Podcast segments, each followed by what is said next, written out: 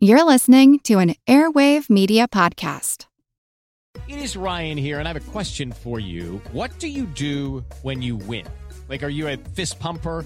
A woohooer, a hand clapper, a high fiver. I kind of like the high five, but if you want to hone in on those winning moves, check out Chumba Casino. At ChumbaCasino.com, choose from hundreds of social casino style games for your chance to redeem serious cash prizes. There are new game releases weekly, plus free daily bonuses. So don't wait. Start having the most fun ever at ChumbaCasino.com. No purchase necessary. VGW Group. Void were prohibited by law. See terms and conditions. 18 plus. Before launching in today, I'd like to direct your attention to the History of Vikings podcast. It's been nearly a thousand years since the last Vikings built settlements and carried out raids on the Christian kingdoms of Europe. Yet even now, they continue to fascinate us. From hit TV shows to comic book characters and even superheroes, the Vikings and their gods are still very much a part of our world. Yes, the legendary stories, vibrant myths, and rich history of the Vikings can still be seen today. So, once you're done with today's episode, go and join Noah Tetzner as he rediscovers the lost history of the Vikings in his podcast, The History of Vikings. And now, on with the show.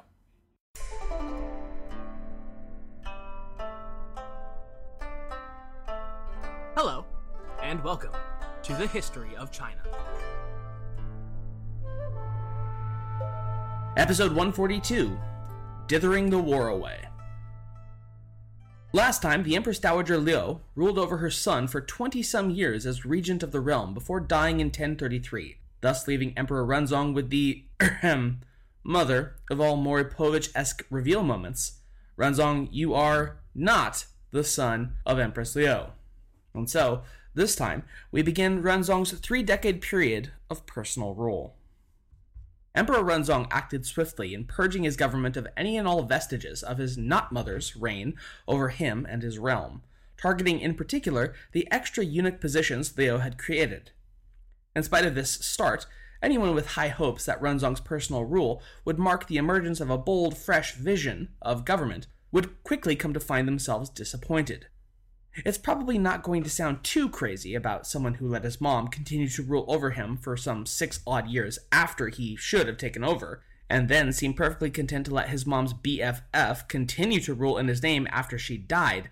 Eh, but yeah, Renzong was not exactly some unstoppable force of personality, drive, or ambition.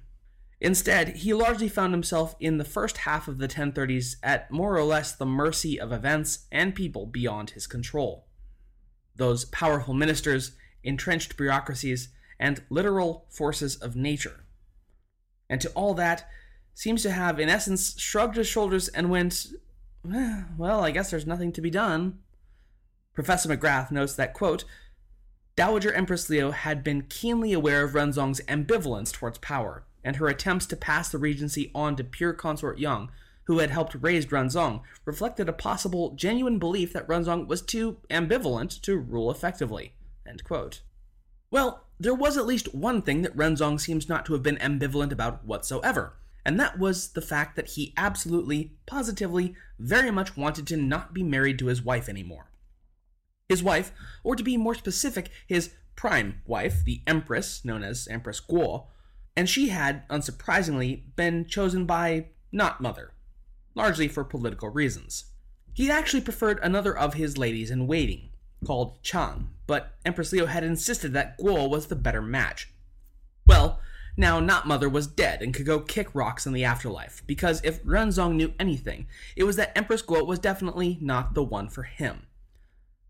Pretty much as soon as Empress Liu had cashed in, Renzong had started up what's referred to as intense sexual liaisons with a concubine known as Lady Shang. This affair, this affair, and I mean, is it really an affair? Presumably not, since they seem to have been part of a harem, but still, it's written about as though it were an affair, so I guess I'm gonna go with that. In any case, the liaisons with Lady Shang lasted for about a year and a half, by the end of which Renzong had worked up the nerve to dismiss his empress from the court entirely, and packed her off to go live out the rest of her life in a Taoist monastery. The pretext given for the dismissal was that the Empress, in a fit of jealous rage against Lady Shang, had gotten into a heated argument with her rival for Renzong's affections, and had actually made to strike the consort. But in so doing, she had scratched the Emperor's neck, thus defiling the sacrosanct. Subsequently, documents were drawn up by several officials justifying the divorce on the grounds that Empress Guo had failed to yet produce an heir for the emperor, that she had struck him, and that she therefore desired to retreat from the worldly into monastic vows. Yeah, right. And when other ministers, outraged and smelling the obvious BS on this rationale and sought to confront the emperor personally and question his decision, they were one and all packed off to regional posts well away from the capital because Renzong was not about to let someone else dictate his love life anymore. The harem purge went even further, though, extending to more than 200 palace women dismissed from service, owing to the fact that Renzong saw them as partisans of not Mother and the former Empress Guo. But such personal matters would have to wait until the autumn of 1034 owing to a combination of natural disasters, military defeat, unusual astronomical portents, mourning for two mothers, debauchery, divorce, and political infighting that drove the emperor to the sickbed. In the aftermath of this whirlwind, Renzong's advisors convinced him that he ought to dismiss not just Empress Guo, but also his erstwhile tryst, Lady Shang, as well as another of his consorts, Lady Yang. This was partly because his vigorous relationship with them was blamed for his declining health, but also because Lady Shang had been getting herself into trouble by doing things like issuing illegal orders, taking bribes, and allowing unauthorized visitors into the palace. As such, all were to be shipped off into exile, with Shang taking up Taoist holy orders and Yang sent off to a monastery. As McGrath puts it, quote, Earlier, Liu Yijian had voiced doubts that Renzong could manage the women of the palace, and he appears to have been correct. End quote. With his empress deposed, the business of the day, once Renzong had recovered, was to find him a new empress, one that could produce an heir for him. After several girls were interviewed and rejected, the emperor and his court finally settled on Lady Cao, the granddaughter of one of Emperor Taizu's foremost generals. The official ceremony making her empress was held only a month later, as the necessity of assuring an heir took precedence over mourning rules. Empress Cao was a painter, calligrapher, and gardener, and proved a good choice as empress. Unlike Empress Liu, who had lavishly favored her own families, Empress Cao did not request or permit favors from her relatives. But even with this matter settled, the relationship revolving door still was not done spinning. Later in 1035, Renzong came to realize that, well, he kind of missed his former Empress Guo, and so did the 11th century equivalent of drunk dialing her. He sent her gifts and inquired after her health. As luck would have it, Guo had taken ill, and so the emperor sent one of his physicians to deliver her medicine. Within days, though, Guo had died, and it was widely assumed that the imperial doctor had actually poisoned her to stop this post breakup booty call in the making. After all, what are bros for if not to stop you from drunk dialing your ex by, um, preemptively poisoning them? Moving away from the affairs of the heart and onto affairs of the state, to say that Renzong was pretty uninterested in the active tasks of governance would be putting it pretty mildly. The guy, over the whole course of his reign, just could not seem to find it in him to care all that terribly much. And don't get me wrong, that's not always necessarily bad. He certainly wasn't in terrible danger of going power mad, for instance, but at the same time, when your ministers are complaining that you're only holding court less than a hundred days out of the year, you might have strayed a bit too far into apathy land. He was, however, very interested in culture and learning. He frequently met with the learned men and academicians of all kinds in reading groups of texts, calligraphy practice, and appreciation, and also to discuss Confucian philosophies. One significant project the emperor oversaw was the cataloging and editing of all the texts stored in the four imperial libraries. It would take nearly seven years to complete, but to give a sense of the scale and sheer number of the books that needed to be sorted and edited, the first year of the projects alone saw more than 8,400 volumes and scrolls sorted and revised, out of a total of some 30,669 volumes within 3,445 books. Renzong also vastly expanded the number of prefectural schools across the empire, in all setting them up in about one out of six of the prefectural cities across the nation. That was all well and good, but things would get a bit messy when that was combined, starting in 1034, with the extremely relaxed standards to pass the imperial civil service exam. Under previous monarchs, the exam had a pass rate of about 6 to 7%, at least by some figures. But this would be tripled to about 20% of the testees passing to become eligible for office. Well, what's the problem with that? Well, you might have 800 new graduates instead of 300, but the government certainly didn't have that many new open slots within its bureaucracy. Such a backup of eligible applicants caused not only rampant favoritism in the selection process, but also a degree of social unrest when the rapidly increasing body of educated citizens began challenging the very notions of social hierarchy itself. Again, from McGrath, quote, In 1036, the unprecedented spread of literati culture throughout the society compelled the emperor and scholar officials to promulgate sumptuary relegations for the people of the capital district, specifying status appropriate headgear and clothing, housing, carts and horses, and articles of daily living for them. Knowledge of decrees and laws was restricted by forbidding private individuals from copying out collections of legal documents. That's right, the peasantry is just far too educated. They are reading the laws. They are dressing all uppity. That is not okay. At least as troublesome across the 1030s was the weather itself, and even the earth. Toward the end of 1037, the capital and its surrounding areas were rocked by chains of earthquakes over the course of five days, with subsequent quakes being reported in the weeks and months to come, and even years to come, across neighboring provinces. From McGrath, quote, It was said that the earthquakes continued for several years, with as many as four or five shocks a day. The earth cracked, geysers spouted, and more than 12,000 people were killed, with some 5,600 people injured and 50,000 cattle injured or killed. Predictably, such catastrophes led to further catastrophes such as widespread famines when dikes failed or rains didn't come on time.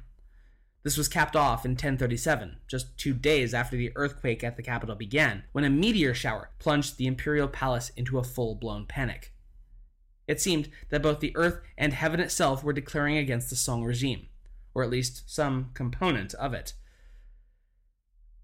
Renzong's ministers warned the emperor that these devastating disruptions were surely due to him allowing the chancellor, Li Yijian, to dominate his court, suppress open discussion, and appoint his favorites to high office, a warning that Renzong came to heed.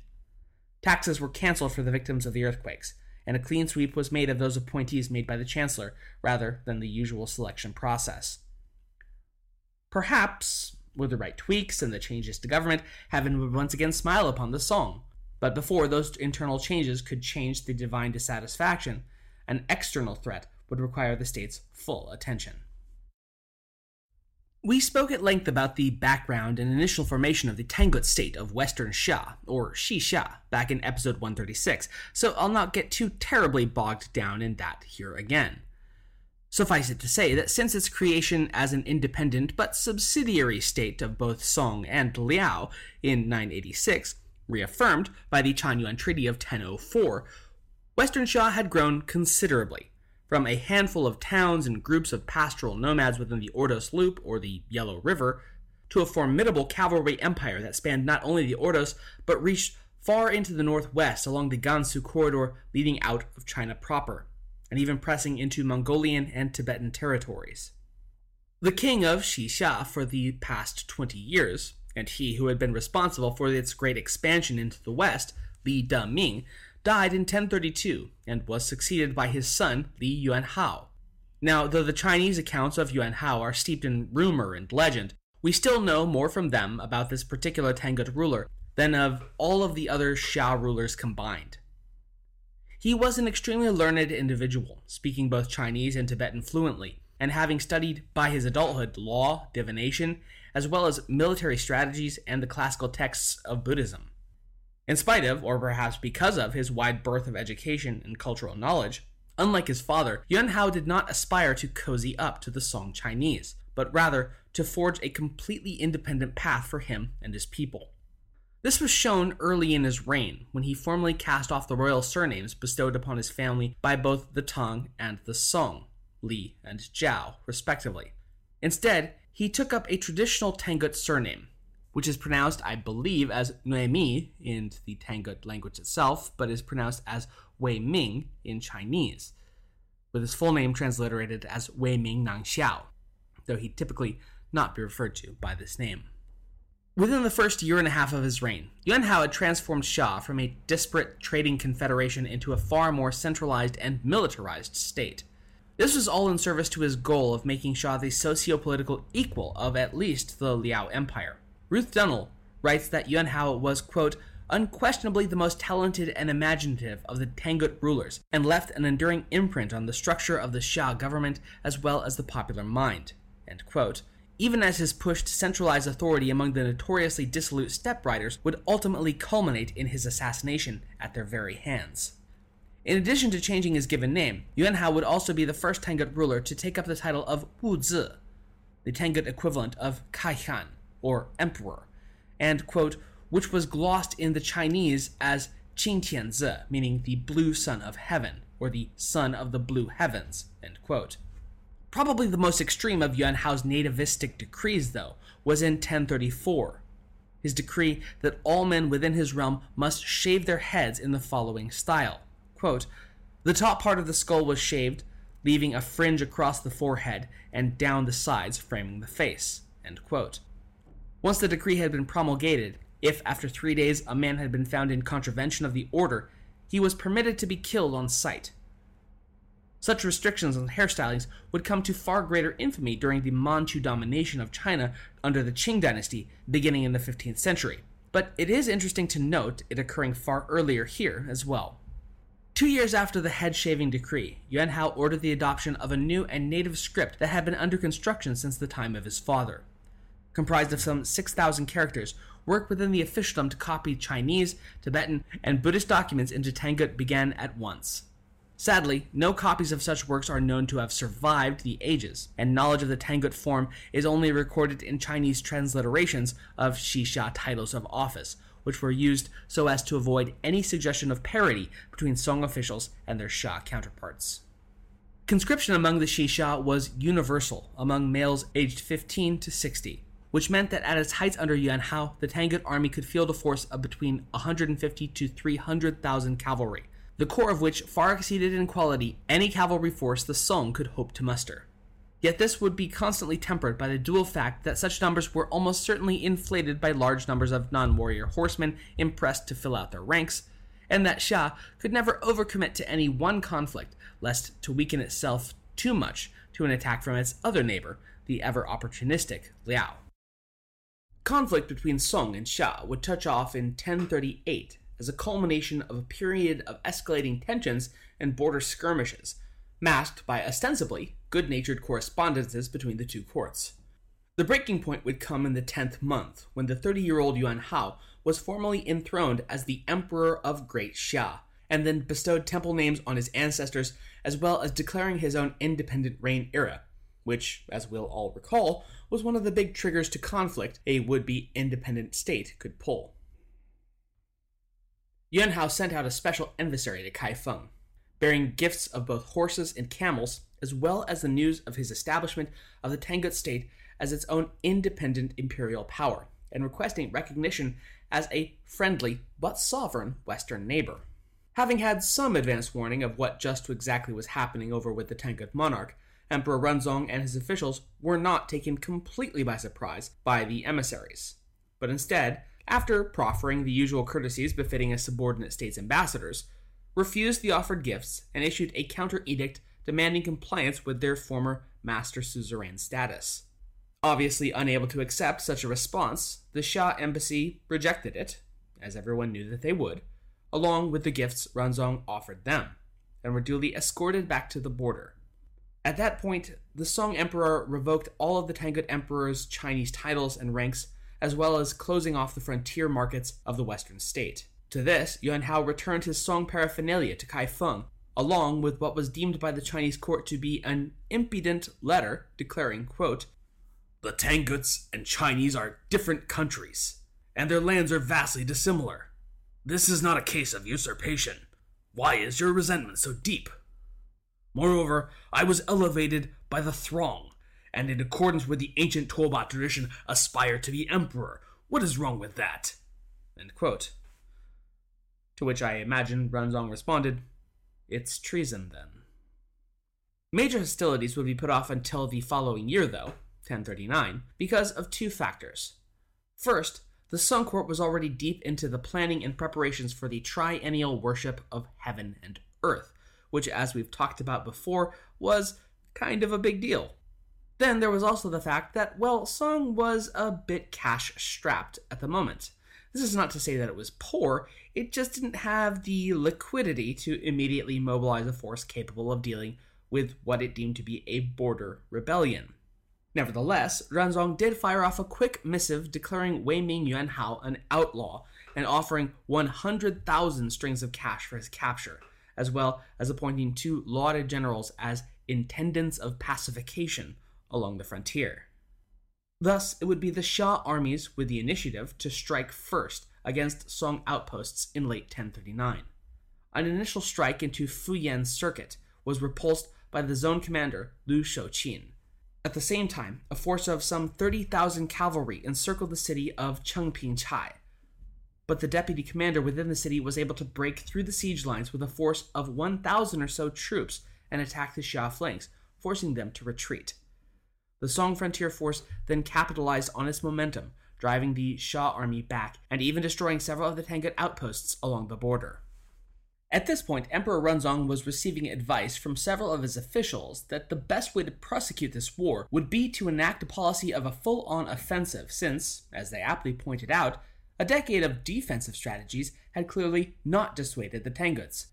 Nevertheless, those ministers advising an offensive war were in the extreme minority, and both the court and the emperor widely agreed that a large scale offensive was simply not feasible at this point. From McGrath, quote, the two basic military strategies were force concentration and training.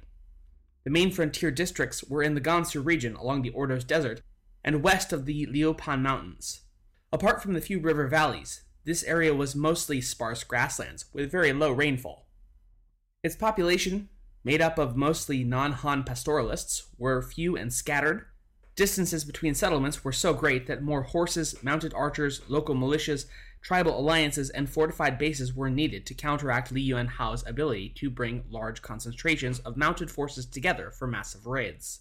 The distances, terrain, and enemy tactics required mounted warfare, preparation for which would need two or three years to train troops and to augment and replace detrained imperial garrison forces. Thus, in spite of their initial setback, the initiative would remain with the Xia into 1040. Judy was boring. Hello. Then Judy discovered ChumbaCasino.com. It's my little escape. Now Judy's the life of the party. Oh, baby, Mama's bringing home the bacon. Whoa, take it easy, Judy. The Chumba life is for everybody. So go to ChumbaCasino.com and play over 100 casino style games. Join today and play for free for your chance to redeem some serious prizes. ChumbaCasino.com.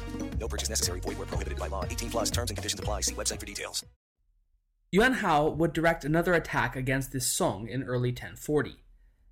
This time aimed at the Yan'an Circuit and its fortress at Jinming in particular. This assault would prove far more successful than the first, and result in the capture of both the local commanding officer and his son, and shortly thereafter surrounding and taking the fortification itself, after tricking the garrison commander into leaving it unguarded. McGrath points out that a major reason for these early Song missteps was due to the clunky nature of its border command structure, an error that was seen by those in the field even at the time. Up to this point, each region had 10,000 troops in two zones of 5,000 each, and an additional 3,000 per district.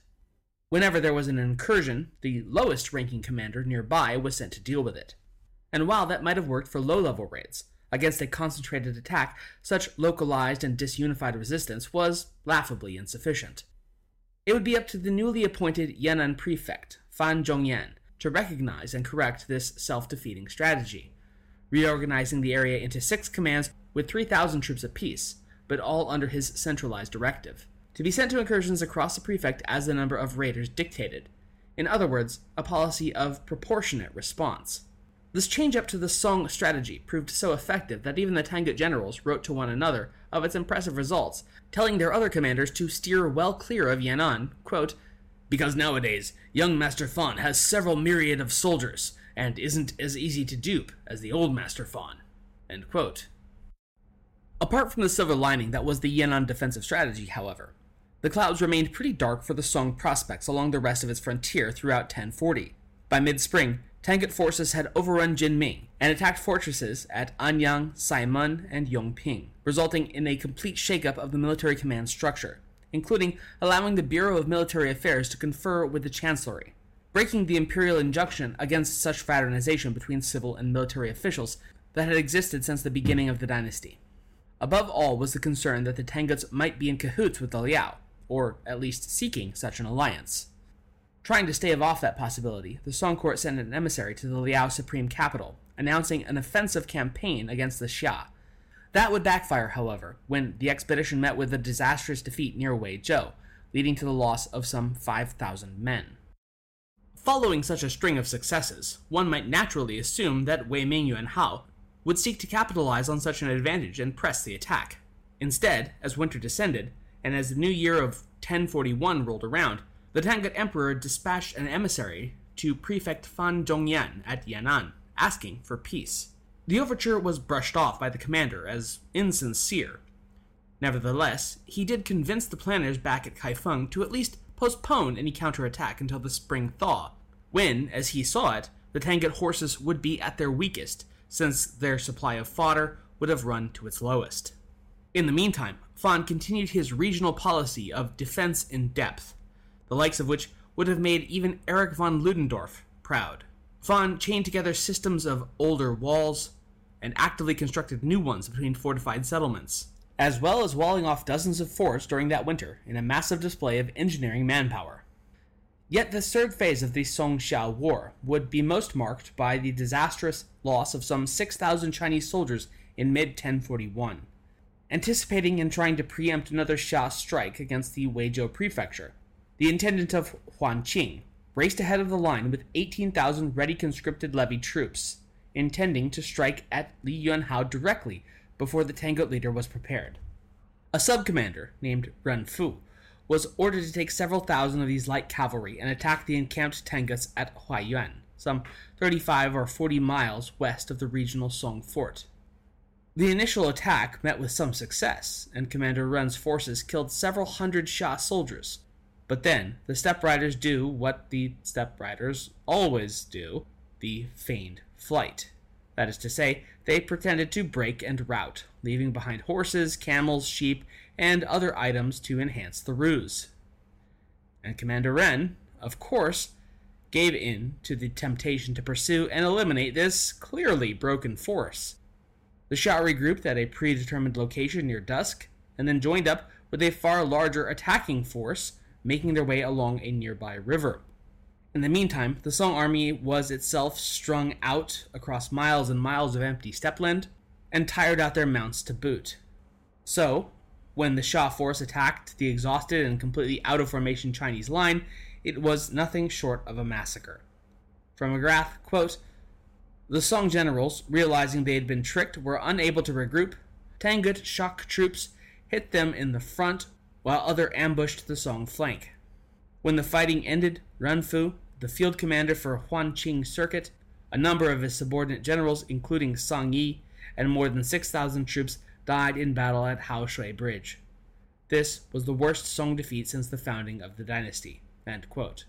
And I just have to pause a moment and marvel at this the loss of 6,000 troops being the most devastating loss that the Song had ever suffered up to this point.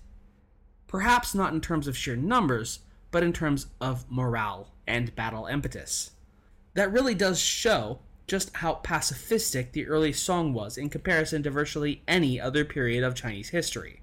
If we think back to the mid Tang, for instance, and even the relatively minor one and only clash between it and the Abbasid Empire at the Talas River in modern Kyrgyzstan, a battle deemed so unremarkable that Tang historians barely even bothered to record it at all, which alone saw the deaths of some 20 to 30,000 Tang troops, though, granted, they were primarily non Chinese border troops which probably explains their expendability. Still, to go from a loss of 20,000 being a meh border loss to now a loss of 6,000 being some shattering moral defeat is illustrative of how times certainly have changed for the fortunes of Imperial China. The defeat was deemed by Renzong's chancellors to be so terrible that for a period of 10 days they all kept news of the battle from the emperor. Renzong wound up finding out only because an old soldier and caretaker of the palace grounds had read it in a letter and told it to him when asked. And you can be sure that when next he met his reticent chancellors, he gave them all an earful for their keeping war sensitive information from him and for trying his patience. For the remainder of the year and into the next, any idea of going on the offensive was shelved, and it was back to the defensive. Twenty battalions, round about 12,000 troops, were reassigned and reorganized into the ever victorious army and assigned to the borders with strict orders to fiercely defend any Tangut incursion, but to refrain from penetrating into Xia territories. The shocking Chinese defeat had done more than just stall out the Song advance, however. By being so soundly beaten by what was, on paper anyway, an inferior state, the Song Empire was now at risk of being viewed by the Khitan as easy pickings. Once he learned of the outcome of the Battle of Haoshui Bridge, the Liao Emperor, Xingzong, ordered his troops to begin amassing along the Song Liao border. Uh oh. The good news for Song was that its defensive outlook was far better facing the Liao than it was against the Xia, since there were more fortifications in place, as well as more natural barriers to cavalry incursion.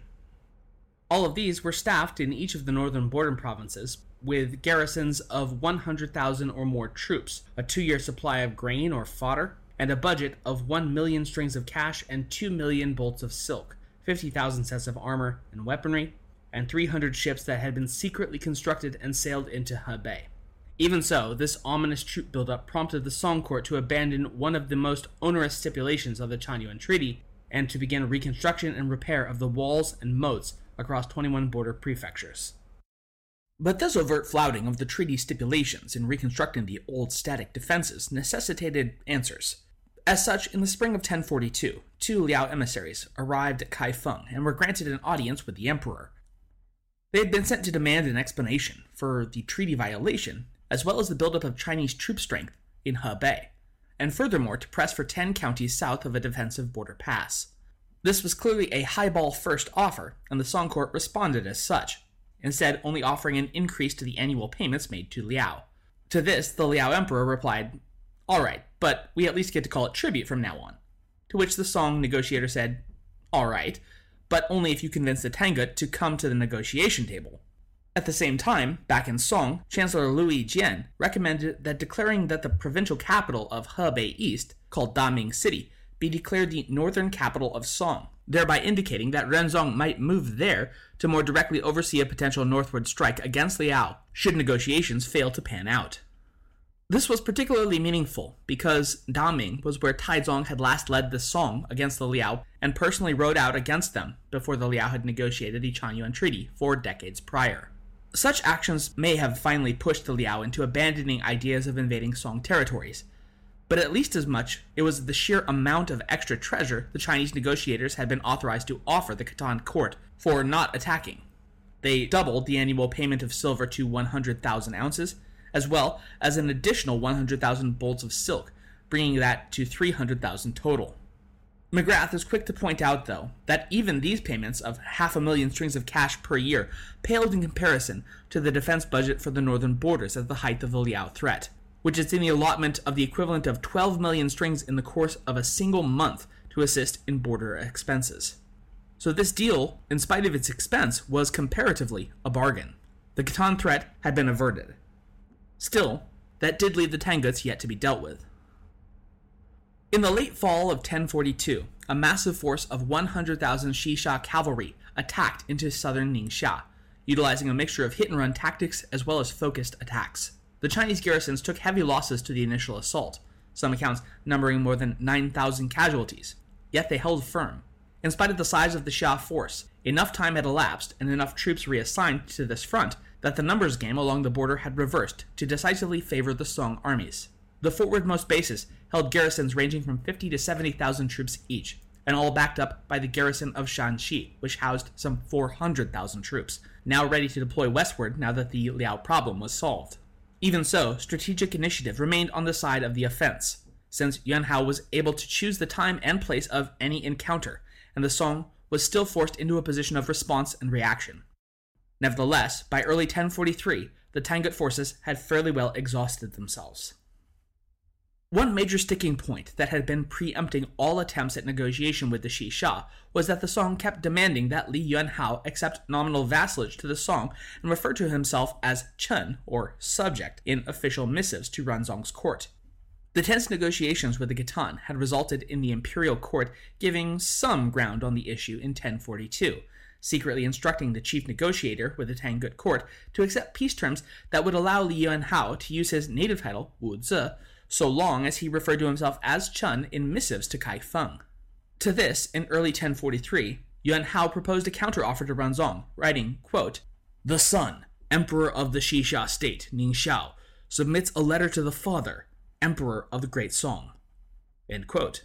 What this was, was an attempt to utilize the familia status that had been used between Song and Liao since 1004, with the two emperors referring to one another as older and younger brother, respectively. And here was Yuan Hao saying, Listen, I don't even have to be the littlest brother. I'll be the son of this whole thing, so how about it? Nevertheless, it was deemed a bridge too far for the Song court, and the terms were rejected. Several months later, a counteroffer arrived at the mobile court of Yuan Hao, now offering to invest the Tangut ruler as Chu, ruler, a title greater than Wang, meaning prince or king, though not as great as Huang Di, meaning emperor as well as offering to send yearly gifts to the ruler of Xia of 100,000 bolts of silk and about 15,000 kilograms of tea. To this, Yuan Hao replied with an 11 point set of demands that would also need to be met for him to feel satisfied with such an arrangement, including an increase to the annual gift, greater trading privileges, and permission to sell salt directly to Chinese buyers. It was pointed out again at the Song court that the Tangut were pretty much directly plagiarizing the Liao set of demands back in 1004 confirming in the minds of most of the court that, whatever the Khitan ambassadors might say to the contrary, the two northern states were clearly in cahoots with each other against China.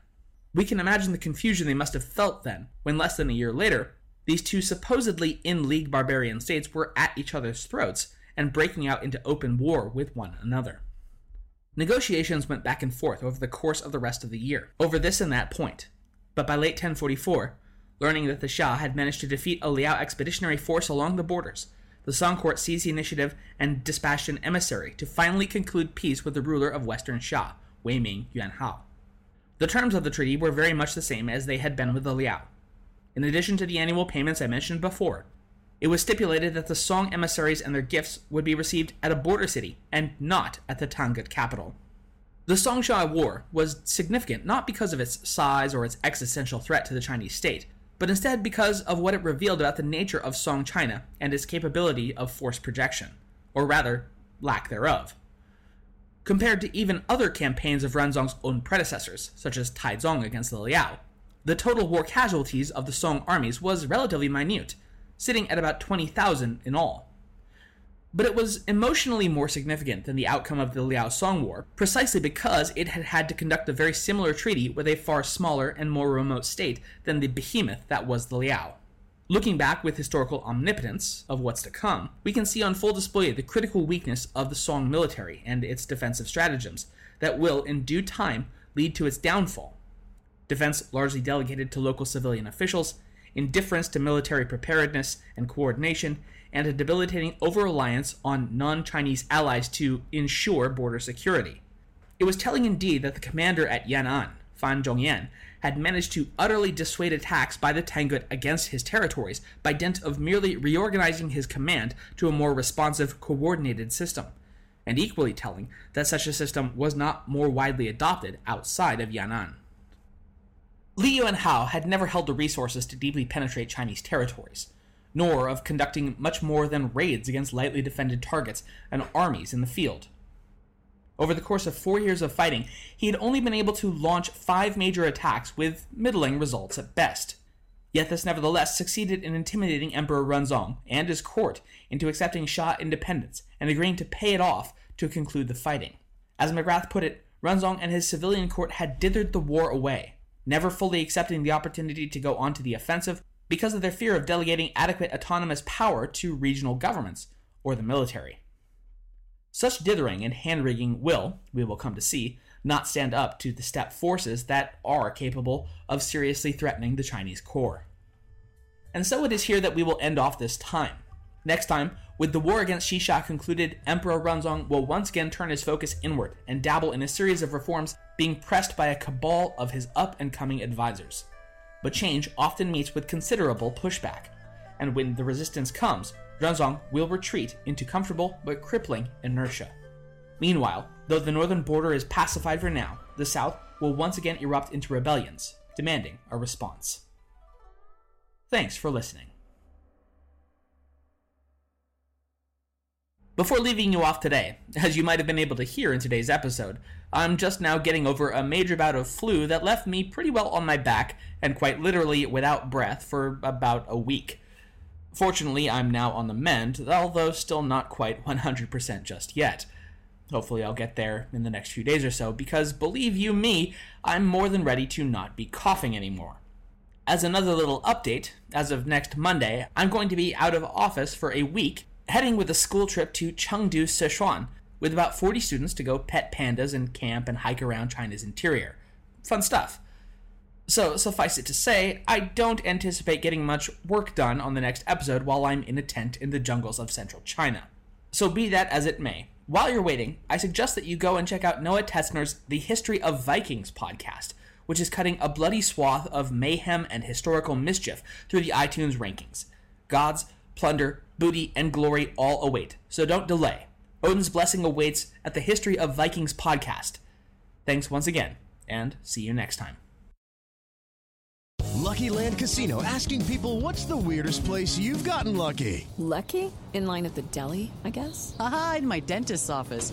More than once, actually. Do I have to say? Yes, you do. In the car before my kids' PTA meeting. Really? Yes. Excuse me, what's the weirdest place you've gotten lucky? I never win and tell. Well, there you have it. You can get lucky anywhere playing at LuckyLandSlots.com. Play for free right now. Are you feeling lucky? No purchase necessary. Void where prohibited by law. 18 plus. Terms and conditions apply. See website for details.